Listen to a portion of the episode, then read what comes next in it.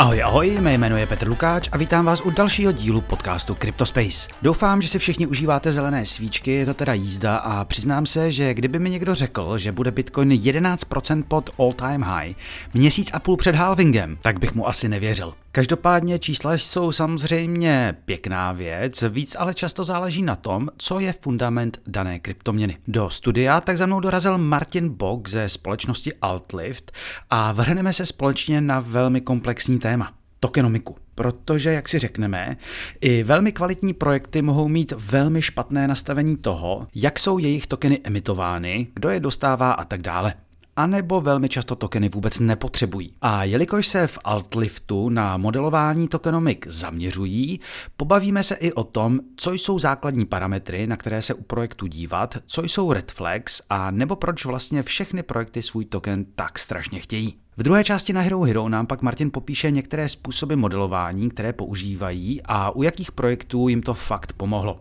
Dále si dáme taky příklady projektů, které ho zaujaly, nebo si řekneme, proč je třeba token Uni konečně použitelný, teda spíš bude. A nebo co je podle něj nyní největší riziko celého ekosystému. Takže kdo ještě není členem, můžete se jim stát na herohero.co lomeno Cryptospace. Na závěr ještě zmíním, že do čtvrtečního večera stále běží soutěž o lístky na květnovou konferenci CryptoByte v Liberci. Z nových předplatitelů, kteří se k odběru přihlásí do konce února, vylosuju tři a lístky jim pošlu. To je za mě na úvod každopádně vše. Jako vždy mi podněty, stížnosti nebo nápady na témata pište na cryptospace.cz zavináčproton.me a pojďme na to. Ahoj Martine, já tě vítám nás podcastu. Čau, díky, že jsi mě pozval. My jsme se o tom teda eh, bavili eh, nejdřív s tebou a už předtím jako s Kubou Jedlinským, že tu tokenomiku musíme nějakým způsobem rozebrat. Pojďme vlastně, ale než se vlastně pustíme do toho, co, ta, to, co to ta tokenomika vůbec je, pojď nám říct vlastně, kdo jsi, co děláš, jak se k tomu dostal. Mm-hmm. Tak eh, jmenuji se Martin Bok, ke kryptu jsem se dostal v roce 2017, takže jsem vlastně z té éry, řekněme toho prvního do pravdického bullrunu, ale dostal jsem se k tomu asi trošku jinak než většina a to vlastně skrz akademickou půdu a to právě mm-hmm. skrz eh, Jakuba Jedlinského, který už tu dobu eh, vyučoval kurzy o kryptoměnách, který vlastně byly sestavený uh, už tu dobu, musím říct, uh, skvělým způsobem. A jenom taková malá odbočka, to vlastně tak, že to začíná tak, že studenti vlastně veškerý body, aby uh, prošli tím kurzem, sbírají na peněženku ve formě vlastně custom made tokenů. Mhm. A člověk může vlastně splnit každý úkol uh, v tom předmětu a, ale když potom ztratí svůj privátní klíč a není schopný odeslat ty svý získané tokeny na tu koncovou adresu, tak tím kurzem neprojde. A vlastně to odemyká takový vtipný věci. A vy jste zkoušel vás Jakub vyhekovat třeba? Neskoušel, ale spíše to vtipný, že to tam otevírá nějaké možnosti, když třeba někdo těsně neudělá předmět, tak mu někdo pošle nějak část tokenů od sebe, který získal. A to bylo možný? To bylo možný. To je možný doteď. Mm-hmm. Takže je to takový, uh, učí to hned tu nejdůležitější lekci v kryptu, not your keys, not your coins. Jasně. A uh, celkově jsou ty kurzy jako sestavený podle mě na velmi vysoký úrovni celosvětově. Mm-hmm. Takže vlastně ty si krypto objevil uh, ne tak, že si prostě spekuloval na nějaký totální shitcoin, ale, uh, ale tak, že jsi vlastně vybral kryptoměnový kurz na VŠE. Tak samozřejmě jsem si to vybral, protože v tu dobu probíhal ten, probíhal ten bull run. A, a už myslím, jsi spekuloval na shitcoiny. Už jsem. uh, takže samozřejmě uh, jako skoro každýho moje cesta začala tak, že jsem koupil top 17. Ale vlastně od té doby jsem tak nějak uh, osobně v tom kryptu a pracovně jsem vlastně do toho vlítnul v roce 2021 s Kubou mm-hmm. ve firmě Outlift a dneska ještě eh, kromě firmy Outlift ještě pracuji jako analytik pro mezinárodní 22-7 fund privátní, mm-hmm. který je taky kryptofokus. Mm-hmm.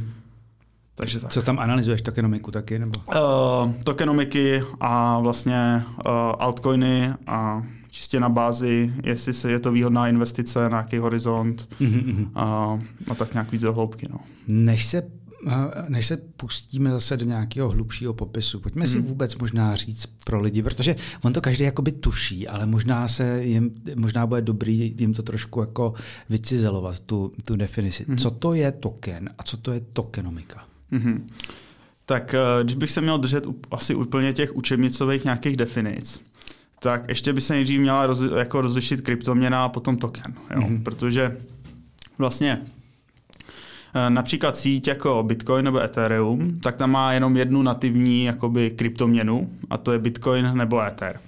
A ty tokeny uh, vlastně uh, jsou vlastní smart kontrakty, když to řeknu, který mm-hmm. ale operují na nějakém už cizím blockchainu. To nemá, nemají vlastní nativní blockchain. Mm-hmm.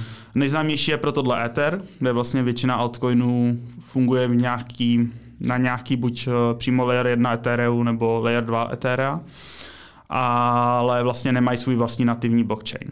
A to jsou takový ty standardní ERC20 tokeny na Ethereum. Mm-hmm. To byla, tohle táhlo tu vlnu těch, toho ICO bubble právě v, po tom roce 2017. Takže token uh, bych definoval takhle. Mm-hmm. A co se týče jako tokenomiky, tak to je vlastně celý ten ekosystém, ve kterém ten konkrétní token hraje tu hlavní roli. To znamená...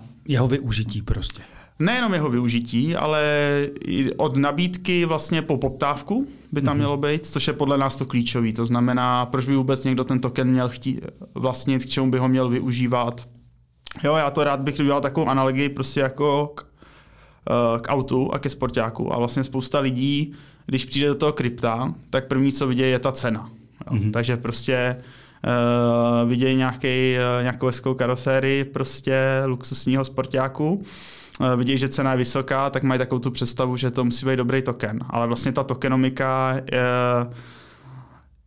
je ten motor mm-hmm. toho auta, eh, je to zabezpečení toho auta, nebo to, jak rychle dokáže zrychlit a jestli potom dokáže zabrzdit včas jo, a nerosekat se, eh, jak už nám spousta projektů ukázala. A jestli tak, ti ho taky někdo lehce neukradne. A přesně tak. Takže uh, tokenomika je vlastně takový ekosystém toho konkrétního tokenu. Mm-hmm. Tam je určitě nějaký uh, seznam jako základních vlastností, základních věcí uh, těch tokenů, který by asi ty uživatelé měli znát. Uh, já jsem si tady některý napsal jako uh, jenom na první dobrou, jak je vytvořen, mm-hmm. jaká je úvodní distribuce, jestli tam mm-hmm. je nějaký pálení, kolik jeho v objevu versus fuel, uh, fully diluted uh, value a tak dále a tak dále. Pojďme se možná na některý z nich uh, podívat, anebo ty možná vytáhně ty, abys nám řekl ty hmm. věci, které jsou to nejdůležitější pro jo. tebe. A teď vlastně uh, spousta lidí vlastně vždycky začíná, a i tvůrců tokenu, začíná na straně té nabídky.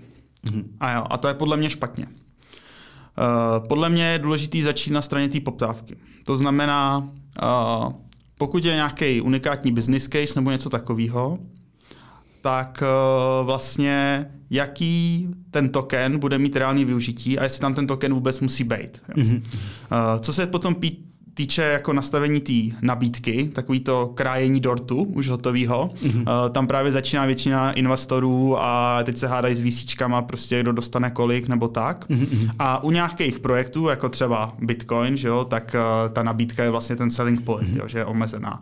Jo, ale naproti uh, tomu existují i tokeny, jako příklad dám zase Ether, uh, který to má na úplně dynamické bázi, to znamená v jednu chvilku Ether může být inflační, druhý může být deflační, mm-hmm. záleží to jako na relativně spoustu aspektů. A takže uh, ten způsob, jakým jde sestavit nabídka, se liší jako doopravdy může lišit extrémníma způsobama, ale podle mě, co je klíčový, je, aby ten token měl nějakou přirozenou poptávku, mm-hmm. to znamená mimo tu spekulační, Eh, která táhne většina potom jako projektu a člověk se jí v bullrunu nevyhne. Jo. Mm-hmm. Takže všechno, co já jsem vlastně zmínil, bylo na straně nabídky. Přesně tak. Ale první, je, první, na co my se musíme podívat, je to, potřebujeme vůbec ten token, potřebuje to vůbec jako hraní si s blockchainem, takovýhle projekt a tak dále. Dej nám nějaký eh, příklad, na který si narazil, kdy projekt opravdu blockchain nepotřeboval. Nebo token. Uh, těch je spousta, dám takový úplně typický příklad, je, že například dejme nějakou hru, uh, Web3 her, který vzniká spousta a oni chtějí mít jednotku směny v té hře. Mm-hmm. A teď místo toho, aby čistě jenom například implementovali USDT nebo USDC nebo nějaký stablecoin, tak chtějí mít nějaký vlastní token. Nejčastěji se pak ukáže, že chtějí mít vlastní token, aby skrz něj vyrejzovali vlastně peníze, mm-hmm. ale už nemají vůbec vymyšlený, jakou by ten token měl hrát roli v tom ekosystému. A tohle byl hodně příklad těch Web3 her jako 2021 nebo tak. Mm-hmm. Jo, a pak, pak to vymyslejí blbě a splácají nějakou Ponzinomics. A... Oni měli často několik těch tokenů, že tam byly, tam byly různý už jsem v nějakém podcastu nadával, myslím, tam byly nějaký projekty, kde ty si těžil tři různý, za ty si, z toho se vyráběla čtvrtá. Každá měla mít vlastní hotovost. Hrálo to 28 lidí a říkám, why prostě, že jo.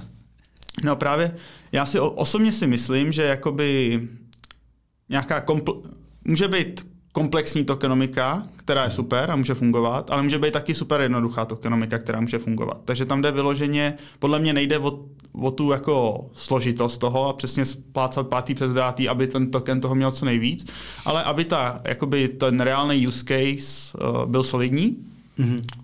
A dával smysl. Takže to je to, na co se my vlastně v Outliftu zaměřujeme a vždycky, když dáváme první konzultačku jako zdarma, tak vlastně celou dobu většinou řešíme, jestli ten projekt vůbec token potřebuje mm-hmm. a jestli nám to dává smysl. Mm-hmm. Jak často vám vyjde, že ho potřebuje a jak často, že nepotřebuje? Uh, kolik, kolik, klient, takhle, kolik potenciálních klientů vyhodíte s tím, že vlastně u vás nemají co dělat? Podle mě většina. Mm-hmm. Většině říkám, že to vlastně nedává smysl, anebo si jim řekneme, v této podobě to nedává smysl, ale pojďme to překopat tak, aby to smysl dával. Takže to jsme si, to jsme si teda jako eh, vyřešili, že, že tam musí být nějaká poptávka. Mm. Co ta role té nabídky vlastně? To je to, je ta, to, je to, to, je to B, že jo? Prostě když už to potřebuju, tak teď jak to udělat správně. Co jsou ty základní pojmy, na které bychom se měli podívat? Jo. Tak eh, když začneme u té nabídky, tak uh, asi uh, nejdůležitější je uh, ta circulating supply jo, což je vlastně počet už emitovaných tokenů v oběhu. Mm-hmm. A potom uh, je vlastně nějaká ta rychlost emise u nějakých těch. Může být dynamická, může být fixní, všichni to zná, známe rychlost těžení, teď se blíží halving, všichni mm-hmm. čekají že jo, uh, s Bitcoinem na to, jak to vystřelí cenu nahoru a tak dále. Takže uh, nějaká rychlost emise těch tokenů. Mm-hmm. Popravdě osobně jsem největší fanoušek, když jsou ty emise úplně dynamický, to znamená jako u toho uh, Etheru. A řeknu jednoduchý důvod, proč. A to je uh, hlavně teda u altcoinu. Jo. Bitcoin je takový specifický mm-hmm. případ. Uh, ale u těch altcoinů, protože pokud uh, ty emise jsou daný, teď přesně se vestuje pro VC a všechny tyhle ty, uh, mm. jako uh, persony, co se nějak uh, angažovali od začátku v tom projektu, tak ta emise vlastně není dynamicky jako přizpůsobená té reálné poptávce. Mm-hmm. To znamená, že co se většinou stává, je, že v bullrunu je teďka nájem té spekulační uh, poptávky, takže a to tlačí tu cenu nahoru, ale potom, když přijde ten bear market a tahle ta vlastně bublina splaskne, uh, tak je najednou velký převis nabídky. Mm-hmm. Jo, a cena jde potom dolů. A to jsme viděli u spousty předmětů, uh, projektů. A právě jde o to, že kdyby od začátku ta emise byla čistě dynamická na základě reálných uživatelů mm-hmm. a podařili se co nejvíce seškrtat ty spekulanty, kteří tam vždycky budou, protože prostě Web3 je spekulační prostor, uh, tak tyhle ty projekty mají potom takzvaně jako nejzdravější nějakou price action. Mhm. Tam vždycky vidíš, jak se po, po nějaký době začnou ještě jako unlockovat ty, ty různě zavestované podíly týmu a podobně. Tam v toho se vlastně teď, teď udělal uh, Starknet mm. velmi rozumný krok, protože oni vlastně uh, Uh, už dlouho slibovali, že investoři a tým dostanou, a teď já nevím, jestli 20% tokenů, a že se jim unlockne dva měsíce poté, co, co došlo k airdropu. Tím pádem vlastně to, to ještě vůbec nebude stabilní trh, ta cena už bude najitá, ale nebude nějak jako vlastně to ukotvený. A do toho prostě přijde totální, to, to, hodí na trh a ten token by šel na desetinu, předpokládám, to posunuli o rok. Eh, hele, já jsem, tohle mě vlastně napadlo, když jsme se o tom bavili, jenom co bývá hodně velkou výčitkou, když se člověk dívá na různé tyhle projekty a, a co vlastně podle mě ještě než se to vůbec spustí, uh, rejzuje obrovský red flagy, tak se člověk může podívat na to, jakým způsobem budou ty tokeny uh, distribuovaný, kdo dostane jaký mm-hmm. share. Určitě. Když tam někde vidíš jako 15% influenceři, tak, tak asi rovnou pryč, předpokládám. Uh, tohle je super point. Takže jako to rozdělení uh, té supply, těm jednotlivým uh, partem, jako se zmínil ty influence nebo tak, to určitě hraje klíčovou roli. Jo. A hlavně v posled... Jaký je maximální procent tohle influencerům, který by si byl schopný akceptovat? Jo, tak uh, podle mě každý skoro menší projekt je, jim nějaký procento dává a teď jde o to, jestli to otevřeně tvrdí nebo netvrdí, protože mm. prostě marketing je jako v kryptu důležitý. Hlavně mm. pro ty menší projekty, které spolu se perou o omezený jako počet peněz vlastně jako v tom CryptoSpace. A degenů. A degenů, přesně tak. Takže uh, nějaký procento je asi normální. Jo. Pro nás vždycky největší red flag je asi, když je velký procento jako týmu mm-hmm. a není vlastně specifikovaný proč. Jo. Protože pak to znamená, že ten tým že jo, později bude prodávat. Mm-hmm. A kdy, jo. Ideální ukázka tohle je podle mě jako Chainlink. Jo. A Chainlink je obecně taková jako studie bizárnosti, co se týče jako pohledu tokenomiky, protože mm-hmm Oracle služby používá skoro každý v kryptu. Jako. Bez toho se nehneš při budování. To znamená, máš super službu, jako ten Chainlink, ale zároveň uh, ta tokenomika od začátku je navržená takovým způsobem, že je to skoro až takové jako fakan držitelům tě, toho tokenu samotného. Takže my vždycky uh, s Jakubem ráni zmiňujeme ten Chainlink, jakože můžeš mít super službu, mm-hmm. ale pokud na to nasadíš špatně navrženou tokenomiku, jo, tak uh, ti to minimálně zpomalí růst, jo? nebo ti to mm-hmm. prostě odradí spoustu klientely a tak dále. Uh, no, takže třeba ten Chainlink je podle mě taková, a k tomu se asi určitě ještě dostaneme, jako zbytečně spackaná tokenomika. Hele, já se přiznám, že jsem ji vlastně nikdy nestudoval, protože už mě, mě to, mě unikla ta vlna 18-19 hmm. to bylo. A v roce 20 jako tak jsem, eh, tak už to, to se jim dokonce říkalo Chainlink Boys a to byl jeden vlastně z velkých růstů toho roku 18-19. Hmm, dneska jsou to, pak se jim začalo říkat eh, ne Chainlink Boys, ale Chainlink Marines, hmm. právě proto, co všechno museli protrpět, že ta jako price action toho Oracle byla příšerná. Vždycky Sergej, vlastně zakladatel, vždycky otevřeně dumpoval velké dávky toho, toho linku. Teď možná budu vypadat jako blbec, protože ten link se teďka dostal jako z dlouhého range a vypadá to jako, že ta price action bude lepší, ale celkově jako fanoušek nejsem popravdě a fandím víc tomu uh, Pive, což je teďka vlastně jako number two konkurence, mm-hmm. kde je vidět, že na tohle myslejí trochu víc a mají tam takový ambicioznější plány. Ale je to taková jako uh, ideální ukázka toho, že podle mě můžeš mít mm, kvalitní projekt se špatnou mm-hmm. tokenomikou a fungovat to bude. Uh, ideální to je, když máš kvalitní projekt a kvalitní tokenomiku, samozřejmě, to je značka ideál, jo, ale můžeš mít, uh, pokud máš dobrý projekt a hodně špatnou tokenomiku, to znamená, že tam je něco jako smrtícího, ale Luna nebo tak, uh, tak ti na to může ten projekt celý skolabovat. Mm-hmm. Hele, když jsme u tohle tématu, ještě se to malinko vrátím o krok zpátky, mm. když, jsme, když jsem zmiňoval ten vesting. Mm-hmm. Um, protože ono to, těch, těch způsobů té emise těch tokenů může být spousta, my jsme se tady zmínili. Jeden je, že prostě jich, se jich sice vytvoří spousta naraz, ale některé ty, ty skupiny, um, bývají to právě ty týmy nebo ty investoři, um, už méně často ty hmm. influenceři, tak je tam takzvaný vesting, tudíž, že oni je mají a jsou buď za A zamčené na nějakou na nějakou určitou dobu, že se jim plásnou třetina odemkne po dvou letech, po čtyři, a to, je to může se to nastavit jakolik. Druhá možnost je, která se čím dál víc začíná využívat, že ty tokeny někdy streamují. Že jim, že jim ty projekty vlastně posílají ty tokeny vlastně po malinkých částkách a ty v každém bloku předpokládám, ano. že to bude nastavený. Jak se na to díváš? Co je, co je, co je ideální řešení u tohohle? Uh, no, tady je právě ta sranda, protože uh, ti, je těžký ti odpovědět z patra. My na tohle se používáme takzvaný stockflow konzistentní modelování, kde hmm. vlastně uh, tvoříme docela složitý modely v softwaru Minsky, kde se snažíme hmm. přijít právě na to, kolik vestingu uh, ta současná poptávka, která odhadujeme, to ještě jako snese hmm. zdravě. Uh, ale jinak máš pravdu, těch systémů distribuce je spousta, od airdropů jo, za nějakou aktivitu, což je většinou oblíbený způsob, jak si vybudovat nějakou komunitu, než ten token vůbec mm-hmm. přijde a vytvořit nějakou aktivitu. To je podle mě dneska go-to systém distribuce. U většiných projektů teď zase máme velkou airdrop sezónu, spousta jako zajímavých projektů. Teď Uh, bude portál, pokud se nepletu ve čtvrtek. A... Někdy se to až přehání, teda mám pocit. no, to určitě, ale to je vlastně takový marketing. Jo? Já to beru jako formu marketingu. Uh, získáš ty nějaký uživatele a za nějakou aktivitu ty je potom obměníš tím tokenem a rozšíříš si tu svou jako komunitu toho tokenu, což, což je jako zásadní, nebo ten user base. Mm-hmm. No, ať nepoužívám to skoro toxický slovo komunita občas.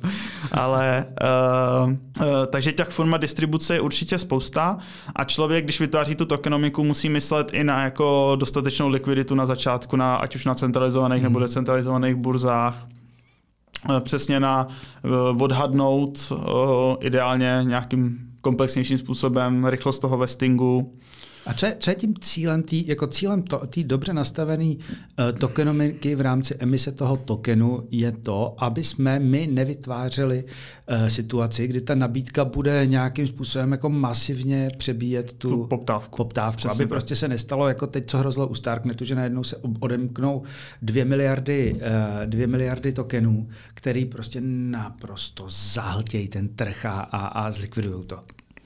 Je to tak. Eh, vlastně cíl, podle mě jako ideální cíl, ideální stav mm-hmm. je samozřejmě, že ta cena bude odpovídat růstu toho, eh, toho projektu. Mm-hmm. Ať je to počet hráčů, nebo nějaký reálný ukazatel toho, že ten projekt někdo využívá. Eh, co se právě další věc, co tvrdíme, je, že vlastně tokenomika je mnohem důležitější v bear marketu, než je v bull marketu. Eh, my osobně v bull marketu se víc řídíme narrativama. Mm-hmm. A ta tokenomiku samozřejmě taky sledujeme, eh, je to důležitý aspekt, ale většinou jako špatná tokenomika se projeví právě v tom bear marketu, kde je odliv té spekulační jako poptávky, mm-hmm. která prostě zmizí lidi prodají ve zisku a odcházejí a jim úplně jedno, co se dál děje s tím projektem. A ta obří volatilita a ten růst ceny prostě zakryje vlastně chyby v té tokenomice. Přesně tak. Jo. A to jsme viděli vlastně celý ten minulý bull run. Spoustu projektů prostě skončilo. Uh, měli nastavenou tokenomiku, která fungovala jenom v bull marketu. A jakmile se přepla do toho bear marketu, tak prostě v nejlepším případě sesuv, brutální sesuv ceny, mm-hmm. v nejhorším případě úplný kolaps toho projektu. mám, tady, mám tady několik na, na, na druhou část potom eh, podcastu vypsaných, na kterých se určitě podíváme.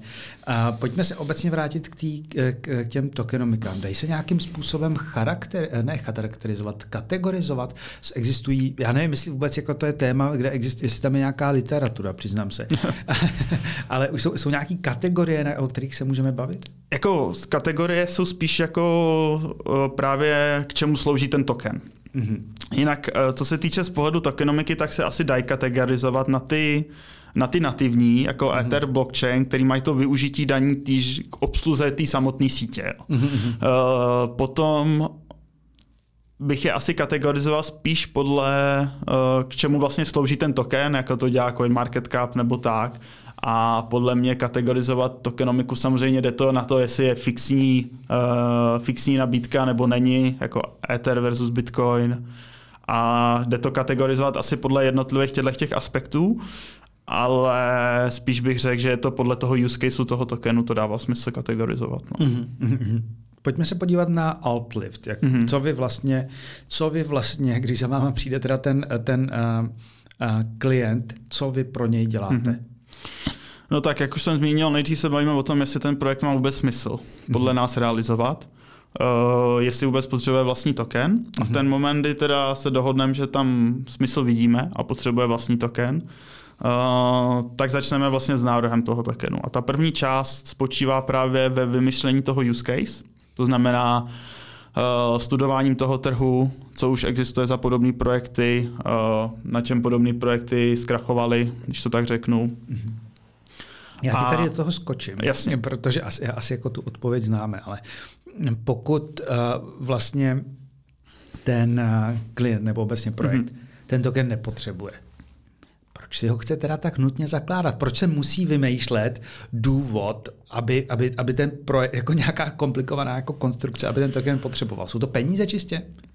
Většinou jo. Mm-hmm. Většinou jsou to peníze, uh, protože skrz ten token se dá vyrejzovat. Mm-hmm. Jo často potkáme projekty, který nechtějí dávat procenta ve firmě a vyvíje nějaký skutečný projekt, třeba hru nebo tak, ale jsou ochotní dát část těch tokenů.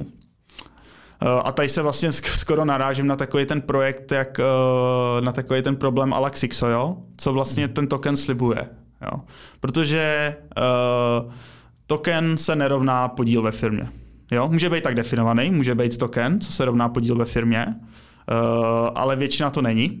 Mm-hmm. A právě, že většina tokenů jsou utility tokeny právě kvůli tomu například v Americe, jo, aby eh, neměli tu definici toho security. To je ten dlouhý vlastně problém, co se řeší doteď, jo, co je security, co není, jestli je Bitcoin security nebo commodity. My se dneska k tomu určitě dostaneme s, s Uniswapem, který to oznámil vlastně. Přesně tak. No, by tam uh, tři dny zpátky. Hele, já jsem zažil, potkal jako člověka, který zastupoval jeden fond, investiční a ten uh, naopak měl zakázáno od toho fondu uh, nakupovat podíly ve firmách a měl povoleno kupovat jenom hmm. tokeny, takže tam to taky dávalo asi pro něj smysl.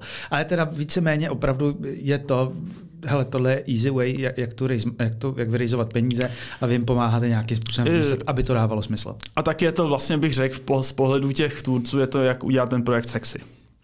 Mm-hmm. Protože když nemáš token, tak z pohledu té Web3 komunity, nebo neslibuje, že budeš mít token jako ten airdrop, mm-hmm. tak uh, je ten projekt vlastně jako nezajímavý. Jo. Uh, protože ta toxická natura trošku toho Web3 spaceu je, uh, že všechno je zároveň investiční příležitost. Mm-hmm. Nějaký reálný use case, ale zároveň je to investiční příležitost. To je podle mě, co trošku komplikuje růst třeba toho Web3 gamingu.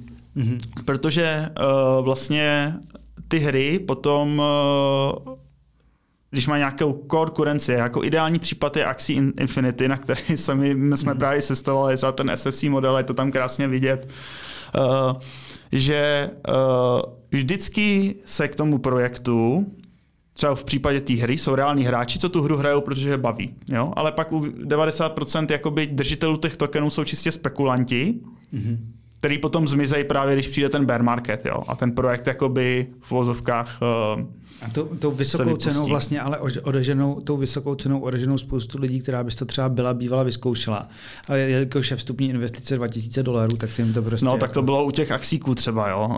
Uh, přesně tak. A ten tým potom postěji jako začal zavádět ty věci, aby uh, tohle nějak negoval, tyhle ty problémy, uh, později ale přece ale je to prostě složitý space z tohohle, že každý uh, uživatel je zároveň investor z pohledu těch mm-hmm. tokenů a očekává, že cena tokenu půjde nahoru, obzvlášť bull marketu. Mm-hmm. A potom můžou být kvalitní projek- projekty, které se zlepšují, ale cena tokenu například nekoriguje, mm-hmm. protože dejme tomu, že zrovna tam je víc spekulantů, co odchází. A teď přijde nově příchozí člověk a soudí ve Web3 a soudí ten projekt ne podle kvality toho projektu, ale podle toho, jak se vyvíjí cena tokenu. Mm-hmm. Takže může, a to je problém. Jasně, jasně. Celý, celý tohle, celý to, co se dělo v GameFi kolem v, při, v tom posledním bulu, bylo špatně. Já jsem tady měl nedávno Matěje Čoru a fakt si myslím, že tím krokem číslo jedna bude nejdřív jako zkusit ty hry s těma NFTčkama a nějaký tokenomiky, prostě bud, kredibilní tokenomiky, jestli budou, tak přijdou později. Ale pojďme se, pojďme mm-hmm. se hele vrátit uh, zpátky k tomu, co vy teda děláte. Vy nějakým způsobem používáte, ty jsi mi napsal, jak se to jmenuje. Já jsem to viděl na jedné vaší prezentaci. Ještě jedno? Minsky software. Minsky. Já jsem, ty, hele, viděl jsem, jak to, jak to děláte a furt teda nepamatuju si to a nevím si, jestli jsem to pochopil tehdy na té konferenci. Pojď nám říct, co to děláte, co to je SFC modelování, mm-hmm. co to je Minsky. Já, já na SFC modelování teďka nově učím kurz na VŠE. Mm-hmm a ten není teda cílený na kryptoměny, ale je to na porozumění vlastně současnému uh, monetárnímu systému, fiat mhm. měny. Takže se to svým způsobem hezky doplňuje s kryptem. a jako uh, teď možná naštvu hodně jako ve tři posluchačů, ale já si třeba myslím, že náš fiat systém má spoustu výhodů, výhod, uh, že to není špatný systém, ve kterém žijeme. Uh, ale zároveň si myslím, že spoustu aspektů toho je nepochopený, uh, nepochopených té neoklasické ekonomie. A to je vlastně můj takový druhý hobby, jako studovat tu ekonomii a vlastně důvod, uh, jak jsme se dostali do toho bodu, kam mm-hmm. jsme mhm. se dostali. A tenhle ten kurz má vlastně za cíl rozbít nějaký ty neoklasické představy o ekonomii. Dám pří, Příklad jenom jedný rychle uvedu. Například se na tom kurzu dozvíte, jestli je doopravdy jako vládní dluh uh, velký problém a kdy je to velký problém a kdy to naopak velký problém není. Jo. Mhm. Například ve Spojených státech. A proč to tam není problém? Uh, vlastně, a teď nechci zabíhat moc do detailu, jo? abych nevyspoileroval celý ten kurz, jo? to se dozvíme. Ale vlastně... Ale stejně uh, tam si ho můžou zapsat jenom studenti vyše, ne? Ne, můžou. Můžou tam chodit i přímo kohokoliv, kdo tam chce chodit rád, Fakt, jo. pokud se narvou do třídy. ale pak taková je tam problém potom s nějakýma systémama, sdílení materiálu nebo tak. Jo. Ale úplně jednoduše, když si představíme, když bych to měl shrnout, když si představíme peníze jako vodu ve sklenici. Jo. Je ekonomie a jsme v ekonomice jenom my dva. A je v ekonomice 100 korun. Jo. Mm. Pokud já mám deficit 30 korun, a jsou teda jenom vlastně dva sektory, si představme EA a ty, tak pokud já mám deficit 30 korun, tak to znamená, že ty musíš mít těch 130 korun. Úplně zjednodušený případ. Mm. Jo. A vlastně, co lidi vlastně nechápou, že většina toho uh, dluhu té vlády se přelejvá do privátního sektoru toho státu. Takže například v případu Americe, příklad, případ Amerika je, že vlastně i když uh, nominálně ten státní dluh roste, mm-hmm. tak uh, protože uh, Spojené státy americký vlastně uh, nevážou svoji měnu k ničemu dalšímu, uh, je jim vlastně jedno hodnota amerického dolaru vůči ostatním měnám, Uh, nemusí no, se jistý, omezovat. Do jistý míry, asi. Ano, do jisté míry a jsou tam výjimky a říkám zjednodušeně. A je to vlastně vydavatel z amerického dolaru, můžou vytisknout, když plácnu kolik To mě kolik napadlo chtěj. jako stěžení vlastně, že ty si kontroluješ jako tu nabídku toho. Uh, tak to úplně nemyslím. Jo? Spíše myšlenka, že uh, vejme třeba ten COVID relief, jo? kdy se vlastně vytisklo zase triliony dolarů na pomoc uh, zastavený tý. Uh, Eh, ekonomice, tak ty peníze se přelily nějakým způsobem do privátního sektoru. Jo.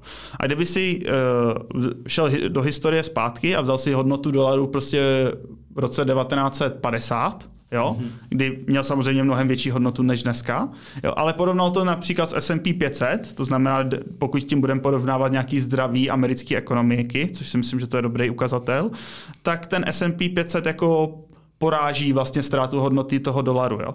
Takže ten náš systém je vlastně nastavený tak, že většina toho případ Ameriky a je krásný graf eh, sektorální rozložení vlastně privátního sektoru, eh, vládního sektoru a uh, foreign, což znamená jakoby obchod sektoru. A vlastně když ty tři přečteš a deficit a surplus, tak vlastně dostaneš právě, jak se krásně přelejvá většina, ne všechen, ale většina toho státního dluhu do toho privátního sektoru. Mm. A Steve Keen, to je vlastně ekonom, co se uh, naprogramoval ten software Minsky, co my používáme. Uh, to byl student Heimana Minskyho, který je známý, protože ten právě sepsal uh, podle mě nejlepší jakoby popis toho, jak v moderní ekonomice fungují krize. Jo? A vlastně on vychází z toho, že nejlepší ukazatel krizí, kdy nastanou, uh, není právě státní dluh, hmm. ale je to, je to privátní dluh. Mm-hmm. To mhm. znamená, pokud eh, vlastně ten moment, eh, kdy dochází eh, k pádu jakoby kreditu, což je nějaká roční změna jakoby toho privátního dluhu, což jsou firmy, že jo, lidi jako ty a já, tak to je jakoby známka toho reálného průseru.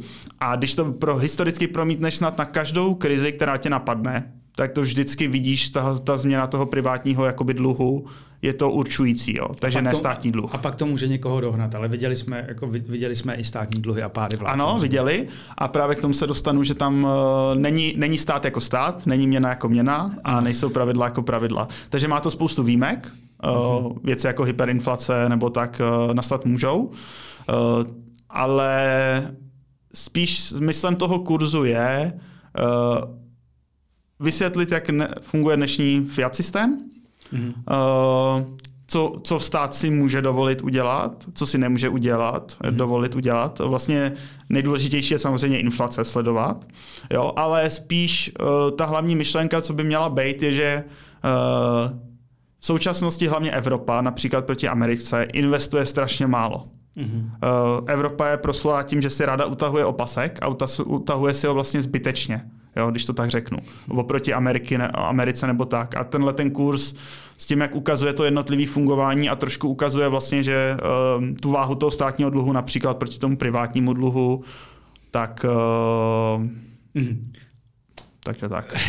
To byla trošku odbočka. Mimo malinko, malinko. Hele, já mám takový můj koment, já mám obecně pocit, jako, že spousta lidí nadává na, na, na, ty, na ty Fiaty i kvůli tomu, že vlastně nechápou ty základy toho fungování.